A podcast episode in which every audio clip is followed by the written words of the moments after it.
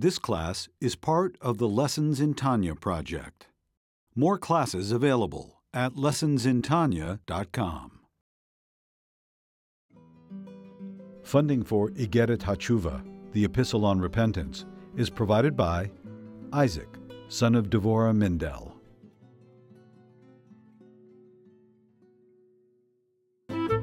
Lessons in Tanya. The Tanya of Rabbi Schneur Zalman of Liadi, taught by Rabbi Ben Zion Krasniansky. Tanya's text elucidated by Rabbi Yosef Weinberg.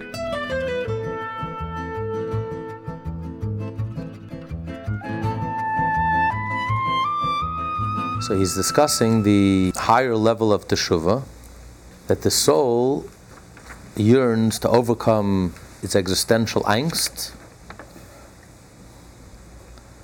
It wants to overcome its disconnect, its separation from Hashem, and it yearns to become one and inseparable with Hashem. And how do we do this? And that's where we left off, 1092, the second paragraph. Ahava, the love of Hashem, is primarily the cleaving of spirit to spirit. As the verse expresses it, He kisses me with the kisses of His mouth.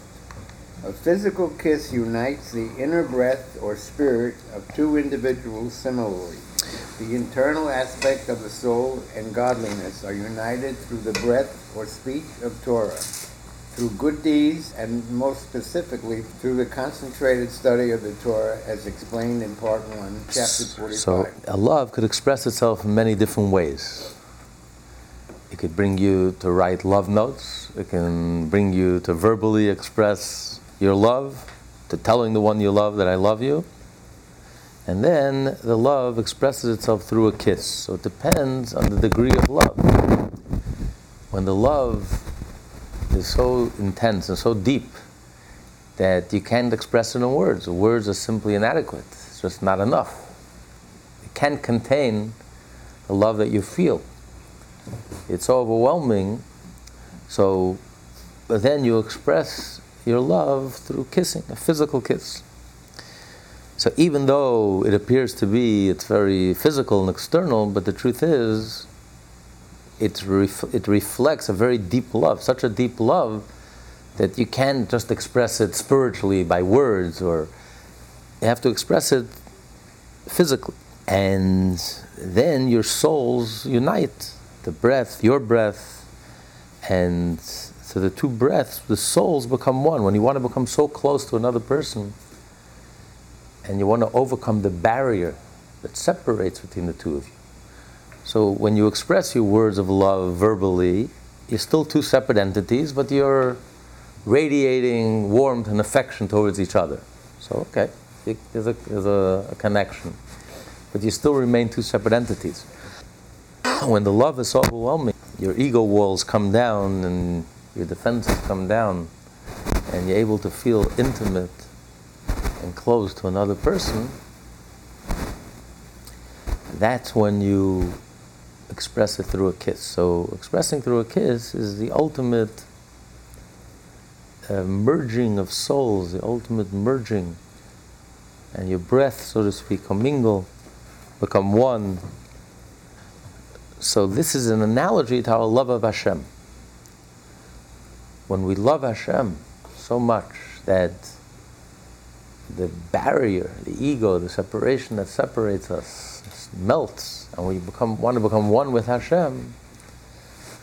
So we give Hashem a kiss, so to speak, and that refers to the the breath of Torah. That's the kiss. The words of Torah are Hashem's words, and His breath. And when we say the words of Torah, and not just say the words of Torah, more importantly, we delve deeply we engage our minds fully in the understanding of what we're learning until it totally engages us. That we become one and inseparable with Hashem. This is the ultimate expression of love. This is the highest level of love. You become one and inseparable from each other. With regard to this cleaving of spirit to spirit, the verse says that you shall love the Lord your God with all your soul. First it says love Hashem with all your heart. Yeah. But then he ups the ante. Then you love Hashem with all your soul. He explains, which means Which means that the love is to be so intense that all aspects of the soul, intellect, and emotions, and their garbs of thought, speech, and deed, are to cleave to Hashem. so when your soul becomes one with Hashem, when you overcome any separation between you and Hashem, because the higher level of teshuvah is after a person has done the lower level of teshuvah. You're not sinning, you're doing everything right, you're even doing many mitzvahs, but still, you still feel that angst, that anguish from being separate, a separate entity. You want to become one with Hashem. When the barriers completely melt, come tumbling down, and you want to become close and one and inseparable, which is expressed through a kiss, then your soul becomes completely lined up with Hashem. Every aspect of your soul, your intellect, becomes one with the intellect of Hashem. You engage your mind in studying of Torah. Your emotions, your character traits become one with Hashem. Your thought, your speech, your action, all become completely, b'chol nafshecha, with every aspect, every faculty, every ability that you have, become completely and become an extension of Hashem. It's not just something that you're doing, you actually become an extension of God. What does God do? What engages God? Torah. Math, science, physics, it doesn't engage God. The God that's just like an afterthought. All the deepest science in the world, Hashem, the whole world is with one letter. God created the whole world, two letters, ten words. When we speak ten words, it's, a, it's a nothing, it's insignificant, doesn't engage God, it's like a total afterthought. Torah, this is what engages God. When you want to become one with Hashem, inseparable from Hashem, you become an extension of Hashem. Your mind, your brain, and your mind is engaged in the same thing that engages Hashem. What's Hashem engaged in? The Torah, the six set of the Mishnayos and the Talmud and the Jewish law and all the Torah and all the different lev- levers, layers and levels of Torah. This is what engages Hashem. So your soul, your entire soul, your entire mind is completely engaged in, fully engaged in the studying of Torah as an extension of what engages Hashem. And and then he says, he continues, this means man's This means that man's emotive faculties are to be bound up with his. As he is merciful, so should you be merciful. Thus, when a person acts kindly out of the attribute of compassion, for example, this emotive faculty of his is bound up with Hashem. So there's a mitzvah in the Torah, mitzvah 611, the end of Deuteronomy. There's a mitzvah you should follow on Hashem's paths. What does it mean, follow on Hashem's path? How do you follow on Hashem's path? So the Talmud says, just like He is merciful, you should be merciful. Do what Hashem does. Hashem, we find Hashem did kindness, Hashem buried the dead, Hashem clothed those who needed clothing, Hashem fed those who were. You, in turn, if you're following in Hashem's paths, then you have to emulate Hashem. You have to do the same thing. You have to be occupied in the same thing that occupies Hashem. What's Hashem occupied with? What's Hashem doing? He's doing kindness. He's constantly doing kindness. So if you are cleaving to Hashem, if you become an extension of Hashem, so too you also are doing kindness. But it's more so, your kindness becomes an extension of God's kindness. You become an extension of Hashem. Your kindness is it's Hashem's kindness. You become an expression of Hashem's kindness. You become an extension of Hashem. Hashem is engaged in studying Torah, so my mind is engaged in studying the same Torah. Hashem is compassionate, Hashem is kind, Hashem is good. So you, in turn, become kind and compassionate. Not only the expression of compassion, that you're busy visiting the sick and, and, and helping people in need and feeding the poor and helping. But you are even working on your emotions and your character traits. You become a compassionate person, become a loving, kind person. Just like he is compassionate, you become compassionate. Become a compassionate person.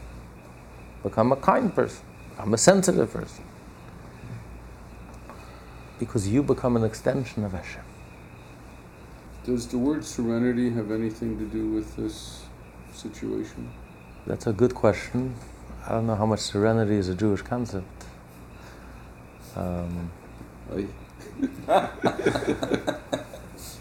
we have serenity in the grave, we have serenity.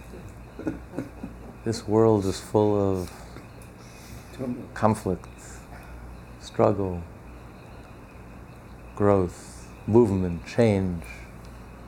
Joy is a Jewish concept. Joy, gladness of heart.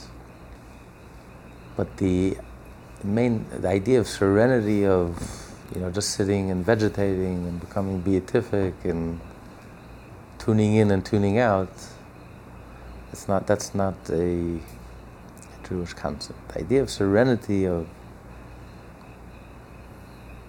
reaching a place where you're not affected by the external world.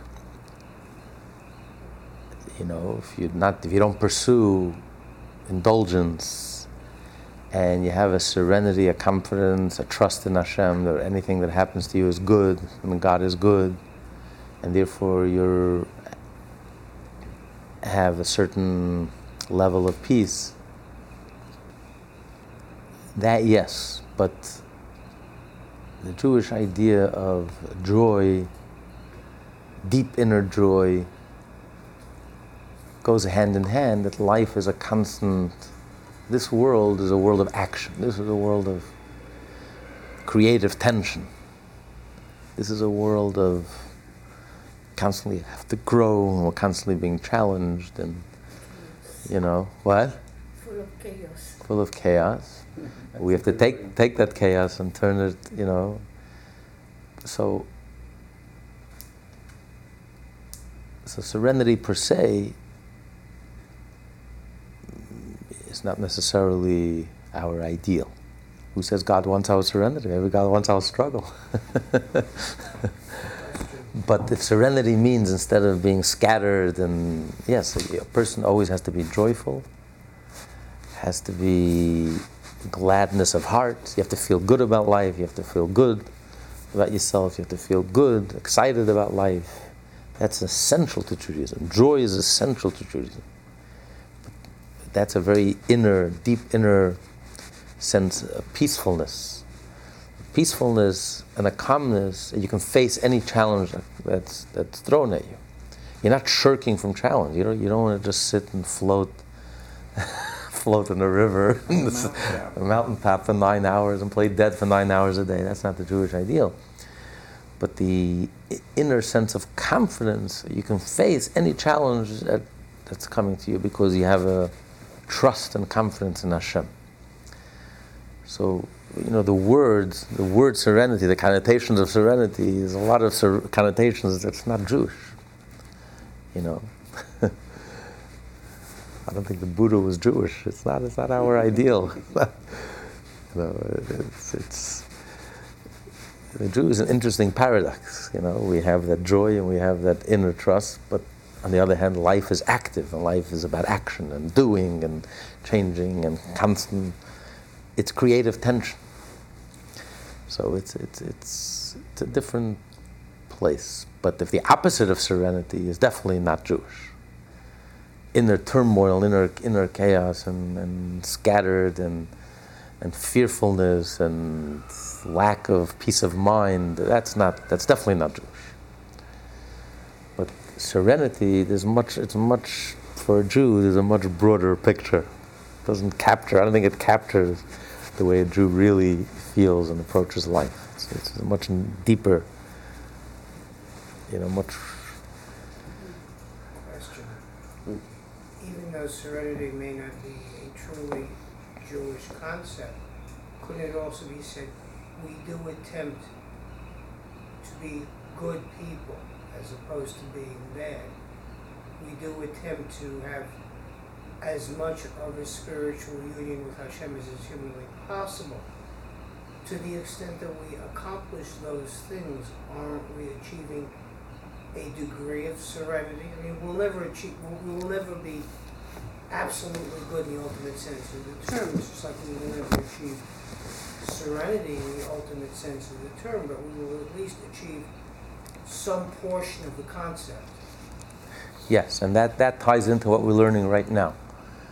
For for a Jew, the only way we can overcome that existential angst that's gnawing away at us, the only thing that can give us that inner peace of mind or serenity is when you study Torah, when you're doing a mitzvah, and when you're doing an act of goodness and kindness because you're doing what Hashem is doing. That's a way of connecting to Hashem. It's not only because it gives me, it makes me happy. Because I know when I'm being compassionate and I'm being kind, I'm doing what Hashem is doing. Hashem is being kind, Hashem is compassionate. So it's a divine connection. So the only way to soothe the angst for a Jew, that inner angst that, that bothers us, that troubles us, that sense of existence that we all suffer from, sense of ego, the only way to overcome that and the only way that can soothe the soul is only when you're studying Torah like we're doing right now, when you're doing a mitzvah, or when you do an act of goodness and kindness because you're doing what Hashem is doing. You're, you're following in the ways of Hashem. So then, yes, that soothes our pain. When you do that, that gives you a certain sense of peace, inner peace. The only way, the ultimate peace for a Jewish soul that's ultimately troubled and in turmoil, the only thing that can really uh, help us, soothe us, is the higher level of teshuvah. When we overcome any barrier, any sense of separation, when we, when we merge with Hashem, that's the love of kiss. That's what we're discussing, describing. It's such an overwhelming love with the barriers come tumbling down, and you become absolutely one, and and your breath and your lover's breath, and you become absolutely one. This is the only thing that can soothe the soul the Jewish soul. When you become absolutely one with Hashem. How do you become absolutely one with Hashem? When you love Hashem with all your soul, with every fiber of your being, every bone in your body, every aspect of your soul becomes completely unified with Hashem. When you're not just studying Torah because it interests me, it's interesting, it fulfills me. No, studying Torah is an extension of Hashem studying Torah. Hashem is engaged in studying Torah, and I become an extension of Hashem's mind when I do an act of kindness, not only because it makes me feel good, it fulfills me. Because Hashem is doing kindness and I am becoming one with Hashem. Then I'm touching the divine. Then, more than touching the divine, I become one and inseparable with the divine. That's the ultimate level of teshuvah. Going, returning to a state where the soul was before the soul entered the body, before the soul became separated and disconnected from Hashem. So that's, you're right, that's the only thing that can soothe a true soul. Sitting and meditating all day is not going to do it. You can meditate for nine hours and achieve serenity, but it's not going to, it's not going to do it for the true soul. Unless you're putting on the tefillin, and unless you're studying that, that, that, that uh, the Torah, and it fully engages your mind. Unless you're doing an act of goodness and kindness, a tzedakah, an act of compassion. Unless you change your characteristics. You become a compassionate, kind, sensitive person because Hashem is compassionate. That's the only thing that can soothe the soul. And that's why every day of our lives we're busy and engaged, lovingly engaged in studying Torah. We can't wait to study Torah. We can't wait to do a mitzvah. We can't wait to do an act of goodness and kindness. A day goes by and we don't study Torah, we don't do a mitzvah, we don't do, we don't pray, we don't connect, we don't do an act of goodness and kindness. We feel empty, hollow, and shallow. I have one question.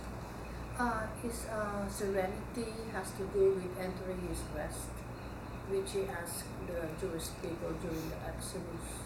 Oh, it's sanctuary, sanctuary, his place of. You feel at home.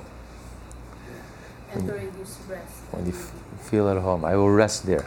I will feel at home there. When we turn this world into a place where God says, I feel at home. Um, when we become completely unified unified with Hashem, when we become intimate with Hashem. That's what a home is, when we become completely intimate with Hashem. And the only way to become completely intimate with Hashem, with God, is through Torah and mitzvot. But when it's done with love, that's, that's the key that he's saying here. When it's done with love, when you study Torah, but out of love. What type of love are we talking about? With mean a love, a love like the love of a kiss. But when we do an act of kindness, we get satisfaction from it. Yes. So you're that's that's Yes. incorrect. But here we're talking about something much deeper than that. I understand, but we, Much deeper, much deeper than We that. don't get beyond our satisfaction. Here we're talking about a motivation that comes because because Hashem is kind. And I want to follow his path. I want to follow, do what Hashem is doing. I want to be busy in doing what Hashem, I want to be an extension of Hashem's kindness. My act of kindness is not just my kindness, it's divine kindness. And the difference when your act of kindness is because of your sense, it gives you a sense of fulfillment. And a study was done, by the way. Someone just showed me in the New York Times. He did a study that um, once a person makes $75,000 a year, you're as happy as you'll be. You saw that, right? Uh, everything, uh, uh, all the money after that doesn't make any difference. And then they did a study. If a person wants to be happy, the best way to be happy is, let's say you win a lottery. So you have three options. One is indulge in every, buy the car you always dreamed of, and, you know, indulge in anything you always wanted in your life. That's going to give you very little satisfaction. Matter of fact, it's, it's a case of diminished returns. The first moment, you, you know, it's a novelty, you'll enjoy it. But then after a while, it loses its novelty and you stop enjoying it. The only way to enjoy something is by depriving yourself of it. then, when you experience it, then, then it's a pleasure. But if you indulge in every, every urge and instinct, it actually backfires. It, it, it, it's, it's a law of diminishing returns. The, then there's a person who takes his lottery winnings, and instead of buying toys and buying things, he, he spends it on experiences. You go on a trip around the world, you, you do things you've never done before, experiences that enrich your life. That, that will bring a lot more satisfaction. It says the ultimate satisfaction is giving your money to others. Giving your money to others, giving, doing acts of kindness. And, and they, they, they did studies scientifically, and it just went through the roof, the amount of satisfaction. And even tried it on children. Children, by nature, are very selfish, self centered, self absorbed. But they tried it on children, when children help someone, help something, they, enjoyed it so much, it gave them so much satisfaction. So you're right, doing acts of kindness leads to satisfaction. You're a happier person, you're a more well adjusted person. Societies where people are giving, people are much more well adjusted. Take in Israel, for example. Israel is almost second nature. People open their homes. It's not, it's not such a materialistic society as, as, in, as in America. People are still, they open their homes and they have guests every Shabbat. And it's just a very giving, inclusive, and, you know, you're much more well adjusted and much happier. You know, a lot of your neurosis, you, can, you don't have to go to the psychiatrist and psychologist. Just start being kind and giving, and it'll change your life. Once someone came, someone came to the Rebbe, a woman came to the Rebbe, she was miserable. She had no friends. She was always sour and bitter and, just miserable. And she tried psychologists and psychiatrists, and, and nothing had worked. So someone suggested go visit the Rebbe. She thought the Rebbe was going to reach into her past life and tell her what she was in the previous reincarnation and ta- tell her something deep and mystical. she was startled by the Rebbe's question. The Rebbe says, Let me ask you. When you eat lunch during lunch break, in business, at work, in the cafeteria, do you ever pass the ketchup to anyone? he says, Pass the ketchup? He says, No. Always eats by herself, always very grumpy, eats by itself, and no social interaction with anyone. The Rebbe says, you know, let me suggest tomorrow when you have lunch, look around you. Someone needs a little salt, someone needs a little ketchup, pass it around, be helpful. And it changed the whole life. Jane became a new person, she got friends, she created positive energy. Just helping another person, thinking about another person could cure 90% of, of psychological illnesses. But that's about self fulfillment. And it is very self fulfilling, it's very self satisfying. It's, people volunteer. Even rich people, they volunteer. to help. It, you get so much more out of it. Not just living for yourself, but uh, helping another person. The word love, actually, in the Hebrew, ava, the root of the word love is hava, to give. You give something, you start loving. Start giving to the person, even if you don't feel love, and you'll start loving that person. Just be kind to that person, be giving, and suddenly your heart will open up. The heart follows the actions. But here we're talking about something much deeper. Here we're talking about not just because it's self fulfilling, that's called charity. I feel charitable, so I give charity. I feel like giving. I'm philanthropic. It makes me feel good. I enjoy it. I love it. That's all about self. It's all about ego. Here we're talking about teshuvah. A person wants to overcome his ego. A person suffers his existential angst because he feels that the ego is a barrier between me and God. I want to become one with God. Like the two lovers who kiss each other, they become one. They want to, they want to overcome, they overcome the barrier, the physical barrier, and they get as close as they can get, and, and they, their breaths mix, and they become, their souls mix. It's a soul love.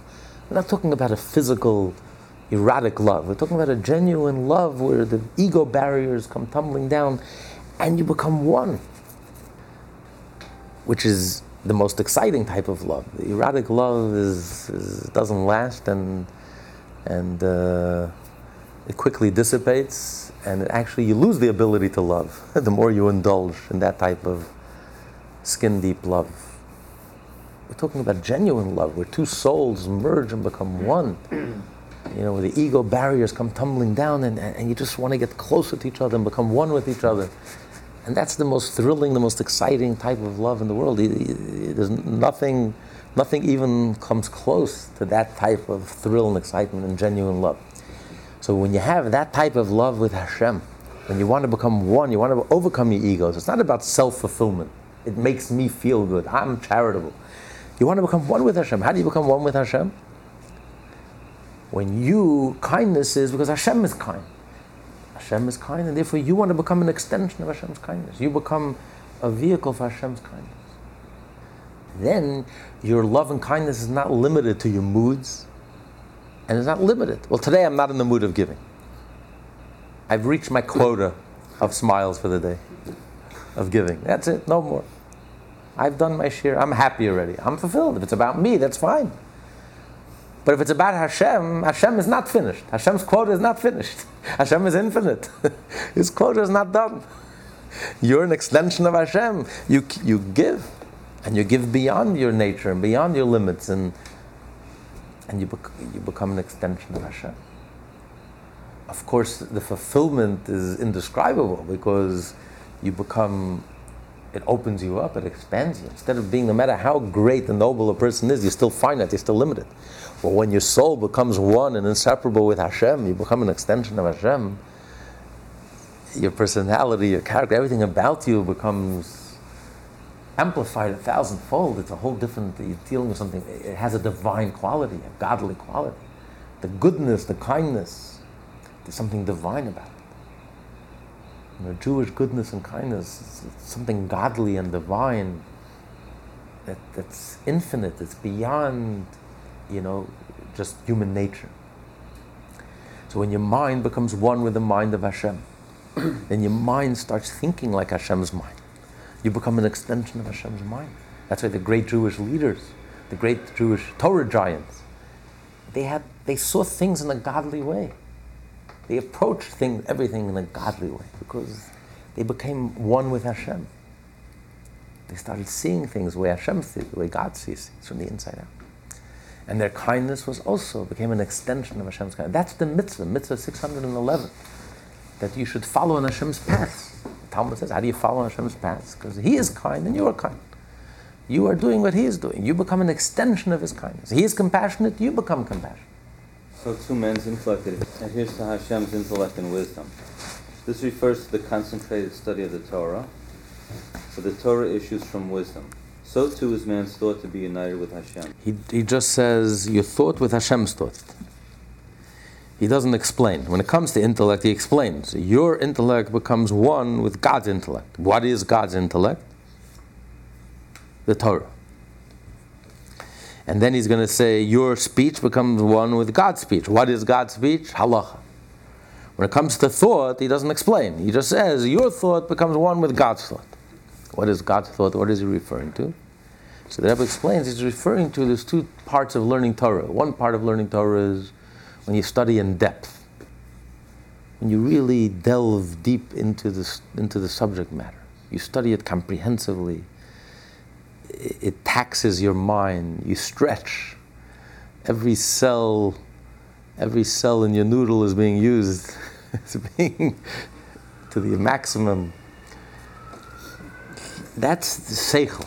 Torah. Then there is studying Torah, just studying superficially, but just covering a lot of ground. You know, when you study in depth, it's very slow. You take a small piece and you try to understand it and truly understand it and go deeper and study all the commentaries on it and really, really try to grasp it. That takes time, it's time consuming, it consumes your energy. Then there's another study, just studying this Torah is vast, there's so much to learn, so much to study. Just to study what we call superficially, but just to go through a lot of material. In order to be able to study in depth, you have to have a range of knowledge. If you, if you only study in depth and your whole range of knowledge is this small, you have no material to work with. You have to have a broader picture of the Torah. So, that, so that's what he calls thought. Thought versus intellect. Intellect means engaging your mind. Thought is like almost superficial. You're thinking. So, he says your thought becomes one with the thought of Hashem. That's studying Torah. When you study Torah, you know, superficially, but you study a lot of it and you try to cover a lot of ground and try to study as much as possible to gain a broad knowledge of Torah. So, Rabbi, what you're really saying is difference between the letter of the law and the spirit of the law. The only way to really get to the spirit of the law is to have such a wide range of studying the word that you that you pick up on what was really meant by the text, not just simply what the words say. Well, to get the spirit of the law, you really have to delve very deeply instead of just superficially. The letter of the law, there are people who are very, they're very, um, they have broad knowledge, encyclopedic knowledge, but it's not necessarily very deep. Literal. Right, they're very literal and they know a lot and they're very good reference. They're like a reference book, a walking, living reference book. But then there are people who don't have such a wide re- reference. But whatever they know, they know it in depth. You get insights, you get depth, you get clarity, you get a true understanding. Like you really, you see that he slept on it, he chewed it, he, he digested it, he lives with it. It's a whole different understanding. So there's a person who has broad knowledge, but skin deep, very superficial. He can know the law and can quote it, but doesn't have a deep understanding then you have a person who goes in depth. Everything that he knows, he understands it 100%. He doesn't, he's relentless. He doesn't walk away from it until he goes deeper and deeper until he really, really gets it. And what he gets is not what, you would, what would appear superficially. Because a person knows it superficially, doesn't really know, know it in depth. And therefore, you can't extrapolate. If you have a new question coming up, it's not always obvious the answer is not always obvious from the superficial reading of the material. It's only someone who really understands it in depth that could extract the right answer from the material. So it's so there, but the truth is we have to have both. When we study Torah, we have to have both. You have to spend time studying a lot, knowing a lot, covering a lot of ground, and that enriches your knowledge also because in order to truly go in depth in one subject, you have to have a broad knowledge. The more broad based your knowledge, the more in depth you can go, you know, when, even, even in that single subject matter. But then there is engaging your mind fully. So he's saying both of these things are necessary. So by studying Torah in depth, your mind becomes an extension and one with the mind of Hashem, which is the Torah. And by thinking Torah, meaning by reading superficial, learning Torah superficially and learning a lot, your thought becomes one with the thought of Hashem. And then? And a speech is to be unified with the word Hashem, which is the halacha. As in the passages which speak of the Torah, I have placed my word in your mouth, and my words that I have placed in your mouth. So it's very interesting. When it comes to speech, he says the word of Hashem, and he specifically says halacha. By studying halacha. Halacha is the legal ruling in the Torah. You have the discussion, the great discussion, the Talmud, and halacha is the bottom line. It's after all this great discussion, after all the arguments, now comes the verdict, the bottom line. That's halacha. In the Talmud, you can have pages of discussion and back and forth and arguments and one extreme to the other, and at the end of the day, what's the verdict? What's the bottom line? How do we do? What are we going to do in real life? Who's going to win the argument? I mean, what's, what's the right way to live by? That's halacha. So he says, how do you connect with the speech of Hashem? By studying halacha. Why is halacha more than any words of the Torah? By saying the words of Torah, every word of Torah is the word of Hashem. Why specifically halacha? And this is very, this fits with the theme of this chapter that we're discussing the idea of the higher level of teshuvah. How does the soul become one and inseparable from Hashem? The soul suffers from existential angst, even if you're not doing anything wrong. You already did the lower level of teshuvah. You're doing everything that's right. But still, there's a separation, there's a barrier. I am Hashem's servant. I'm doing what Hashem wants me to do. But there's an I that's obeying Hashem. So there's a separation. There's an I and there's Hashem. So there's a separation. I want to overcome the separation. The soul wants to return to the state of the soul before the soul was born, before the soul even entered the body. When the breath of Hashem, even before the breath leaves, left Hashem, so to speak. When the soul was one and inseparable from Hashem. So he said, how do you do this? Through the higher level of teshuvah, which is the studying of Torah, by using your mind. Because the mind has the ability to completely overcome your ego, your natural tendencies, like we discussed last week. You can totally, radically change your behavior, change your nature. With the power of your mind, you understand that this is the proper behavior, and you can shift your life and radically change your life. People have changed, make radical changes based on their understanding, which went contrary to their nature and contrary to everything they grew up with and, and were comfortable with. Based on their understanding, they understood the truth and they followed that truth and completely changed their lives 180 degrees. That's the power of intellect. Because intellect is objective, intellect is truth. Wherever the truth will take me, I will follow. That's intellect is looking for truth. A true scientist, we discussed, it's a very rare phenomenon. But a true scientist, not career scientist, but a genuine scientist, is his pursuit, his interest is just following the truth, discovering the truth for truth's sake. So that's the ability to go beyond your ego. And that helps you overcome the barrier, the ego barrier between you and Hashem. So by studying Torah, engaging your mind fully, you become one with Hashem. But the truth is, even intellect, ultimately, is the ultimate expression of yourself you understand. It's your understanding. And you become a complete person once you understand and you have a fully developed intellect. So ultimately, you still haven't completely transcended yourself, completely left yourself, have risen above yourself. The way a person could completely transcend himself is, ironically and paradoxically, it's through speech. Because speech is not about self expression. You don't need speech for yourself. If you're Robinson Crusoe, if you're stuck in an island, there's, there's no one to talk to. You don't need speech. Speech, communication is for the other person. So it's not for yourself. As a matter of fact, intellectual people actually are loners. They like to be alone. They find other people a distraction. Like to live in ivory tower surroundings. They want to be completely isolated so they can think. You don't need another person. You can entertain yourself. Intellectuals like to entertain themselves. As a matter of fact, uh, other people are a distraction. Emotional people are social people.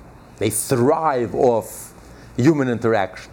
Intellectuals find human interaction a pain, a big distraction. They just want to be left alone with their books and their writings and their thinking. Don't bother me, don't disturb me. So the intellect is for yourself. Speech communication is not about yourself. Speech communication is for the other person. It's solely for the benefit of the other person. Because even emotions, emotions are about the other person. You love the other person, hate the other person, you're attracted, you're, you're repulsed. But nevertheless, it characterizes you. It's your character. It describes you. You're a loving person or you're a hateful person. But speech is solely and exclusively focused on the other person. It's all about you, it's not about me. The person for himself doesn't need speech. Speech doesn't add anything to the person. Who needs speech? Speech is all about you. So, speech, in a certain sense, is the ultimate egoless expression, the ultimate expression of egolessness. My ability to completely transcend myself. And that's why there's a certain humility in speech, in communication. In business, there's a certain humility that even creative geniuses don't have. Creative person, by definition, is humble because he's open he's open to something that's beyond himself he's open to subconscious he's listening. He's receptive. He's looking for something new something different. But ultimately it's all about myself. A business person has to be completely egoless. It's not about you. The customer is always right. It's 100% about the customer. 100% the creative person doesn't care about the customer. The creative person could, could draw a painting and maybe the audience doesn't even exist yet. Maybe the audience hasn't been born yet. One day, how many artists are there that were discovered a hundred years after their death? There's a satisfaction. He's expressing himself. It's my creativity. It gives me satisfaction. No one in the world appreciates it. They all think I'm nuts. That's their problem. What do I care? As long as it gives me satisfaction, so it takes a very strong person a very original person, a very genuine person, an artist, a creative person, a creative genius. But it's all about me. Ultimately, it's my self expression. It's the pinnacle of creativity, of brains, of intellect, but it's, it's my self expression. So I haven't fully gone beyond my ego. It's only in speech. Speech is completely focused on the other person. You completely forget about yourself. It has nothing to do with me. I don't need it. I don't want it. It's not about me. It's about the other person. Being able to put yourself in the other person's shoes. To completely put yourself in the other person's shoes. To get into the head of the customer. That's priceless. Why is Apple so successful? Because unlike all other businesses, it really gets into the head of the customers. It gives the customer what they want. all other businesses are giving the customers things that they don't want. But the business, the creative genius decided that this is what he wants. Okay, so it's about you, but it's not what the customer wants. Most people don't have that ability to forget about yourself and really focus on the other person. In a way, that's the ultimate humility. That's the ultimate egolessness, expression of egolessness. Communication, speech is the ultimate expression of egolessness. It's not about me, it's about the other person. And that's why man is called a speaker, a communicator. This is how the Torah defines man, not like the Western dictionary defines man as, um, you know, intelligent animal. Torah doesn't define man as, by his, his intelligence, although that seems to be the highest faculty, intelligence, imagination. Torah defines man as speaker, communicator. Because communication and speech, the need to communicate, the ability to communicate, comes from a much deeper place than the intellect. It's our ability to completely transcend ourselves, to go beyond our egos, and to put ourselves in someone else's shoes, and to get into someone else's head, and to communicate in a way that they understand, that makes sense to them, not about me, using their language, using their reality to be able to speak someone else's language. That's a rare ability. That's a true leader. Is able to really speak the language of the other person. To be completely humble, completely, it's not about me. not about my self fulfillment, not about my self satisfaction, not about my creative genius. As spiritual as it may be, it's about the other person. That's the ultimate act of selflessness. It's the ultimate and deepest expression of the soul. That the soul has the ability to completely transcend itself and to speak and to communicate. And so too in the Torah. When we, we speak of God's speech, God's ability to communicate, the ultimate expression of Torah, the deepest expression of Torah. What's the crown of Torah? Halacha. Not the discussion, not the Talmud, the whole discussion, the halacha. This is the will of Hashem. This is the crown of Torah. This is the ultimate expression of God's infinite infinity. So when a Jew wants to connect his speech, your ability to communicate, and your power and gift of communication, you want to communicate it with the communication of Hashem. He says specifically, it's by studying halach. So a Jew who loves Hashem so much, a love of a kiss, the ultimate highest love, and your soul wants to become one with Hashem, inseparable with Hashem. So every aspect of your soul has to be become completely one with Hashem and an extension of Hashem. Your brains, your intellect have to be fully engaged in studying of Torah in depth. Your thought has to be engaged in studying Torah superficially, gaining a lot of knowledge of Torah. Your speech has to be involved in studying halacha of Torah. And now he continues. Man's needs shall, likewise be united with his needs works of charity. To revive the spirit of the crestfallen. Acting thus unites man with his maker, where he too provides life and revives the spirit of created being. Hashem does charity. Where do we see Hashem does charity? We are we are charity cases. Hashem doesn't owe us a thing, and He creates us, sustains us, revives us, whether we're worthy or not. It's a pure act, it's a gratuitous act of kindness on Hashem's part. So Hashem is constantly giving tzedakah. The fact that Hashem is constantly creating us, recreating us, is an act of tzedakah. Every morning we thank Hashem for restoring our soul. And Hashem restores all our souls, not only if we acted righteously the day before, even if we misbehaved the day before. Hashem doesn't bear a grudge, He doesn't take it out on us. Okay, today I'm not, I'm not returning your soul, I'm, I'm not going to return it so fresh. He returns it to us fresh. He doesn't owe us anything, we owe Him. And yet, He's kind, He's generous, He doesn't tire. The sun comes out, it's a brand new day, a fresh day. Yesterday was a horrible day. We acted horribly. Hashem still continues to shine. The, the sun continues to shine. it recreates the world, sends us back a fresh soul, refreshed, a brand new day. So Hashem is constantly doing acts of goodness and kindness. So if you want to follow on Hashem's path, you want to connect with Hashem, you also have to be charitable. Every day, you have to do an act of goodness and kindness every single day. You have to give tzedakah every single day.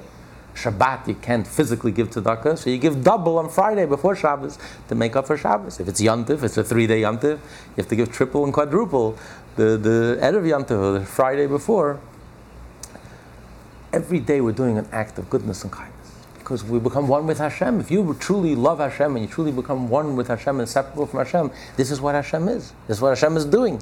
So if you're one with Hashem, how do I know you're one with Hashem? If you're also compassionate, kind, and every day you're doing tzedakah. So it's a busy agenda, it's a busy schedule. You're studying Torah, you're studying, you're studying more Torah, you're studying halacha, you're doing tzedakah. You become godly, you become divine. Okay, conclude as the verse states. As the verse states, for six days God wrought, as is explained elsewhere. The expression used concerning God's activity during the six days of creation, a verb expressing action and doing, indicates that the divine powers had to descend even to the nethermost level of mere action in order to create and vitalize the consequential means of creation. It doesn't say in six days God created. The Zohar says with six days God created. Six days refers to the six emotional attributes with kindness, with love. To, so Hashem creates the world with kindness. Hashem wants to bestow kindness, so He creates the world, and because kindness, this is the beginning of, of the world, of existence, of because kindness could only you can only be kind in relation to someone outside of you. I love someone and I hate someone. So the world begins, comes into existence with the attribute, emotional attribute of kindness and love. That brings the world into existence. And every day of creation corresponding to another of one of the divine attributes. So, but the Torah says with six days God made the world. That God created the physical world and he sustains the physical world and he drew down his um, this divine energy. This divine energy is translated into deed into action. Just like tzedakah. Tzedakah it's not enough to sit and empathize with the person in need. Let me sit down. We'll cry together. I'll give you a massage if you want person needs needs money write him a check put your hand into your pocket and take out that miserable dollar and give it to him. Not spiritual. The, the person needs a piece of bread. He needs a helping hand.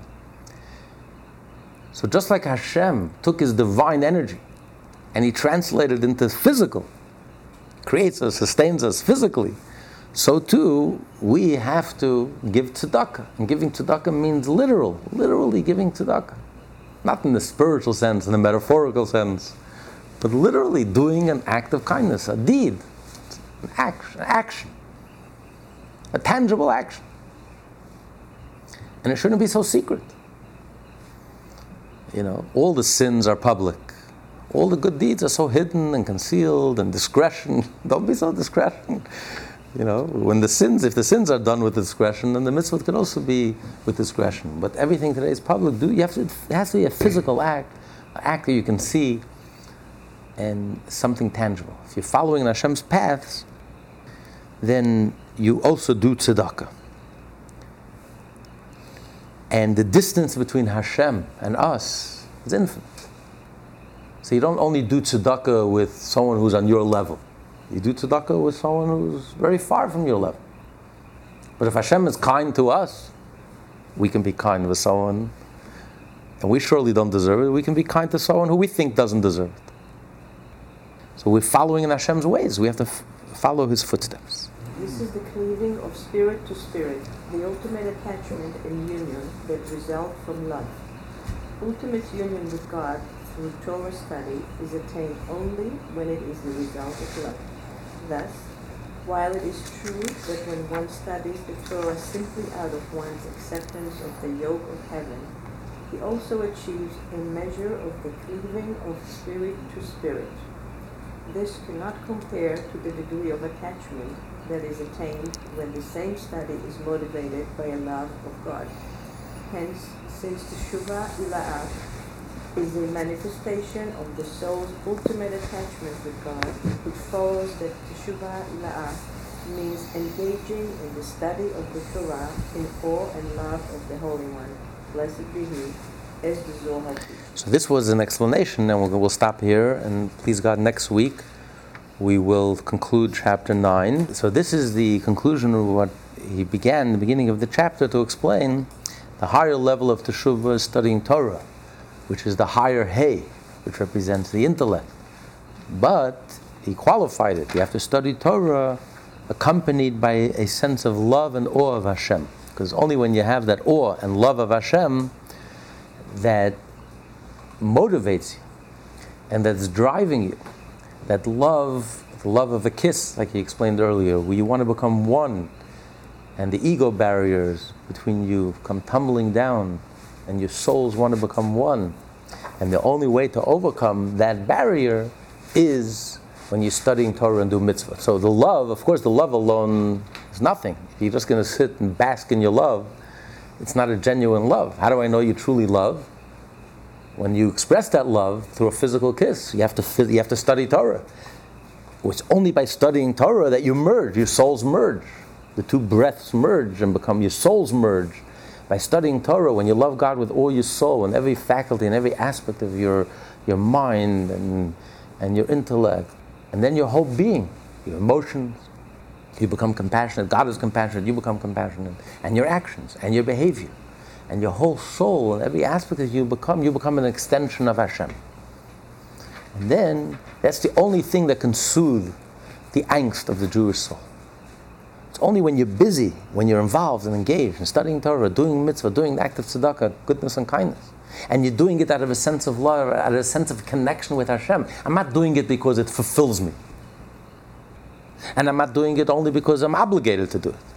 But I'm doing it with suffused with a love. Then your soul truly becomes one with Hashem. And that's the only thing that can truly satisfy the Jewish soul. Jewish soul will never be at rest, never be at peace, never achieve serenity until you truly connect with Hashem with this sense of overwhelming love, the sense of love that's driving you. And the Torah that you do is done with love. You do it lovingly. You do the act of tzedakah not with a sour face, you do it lovingly. And you're doing it because it's divine and it's godly.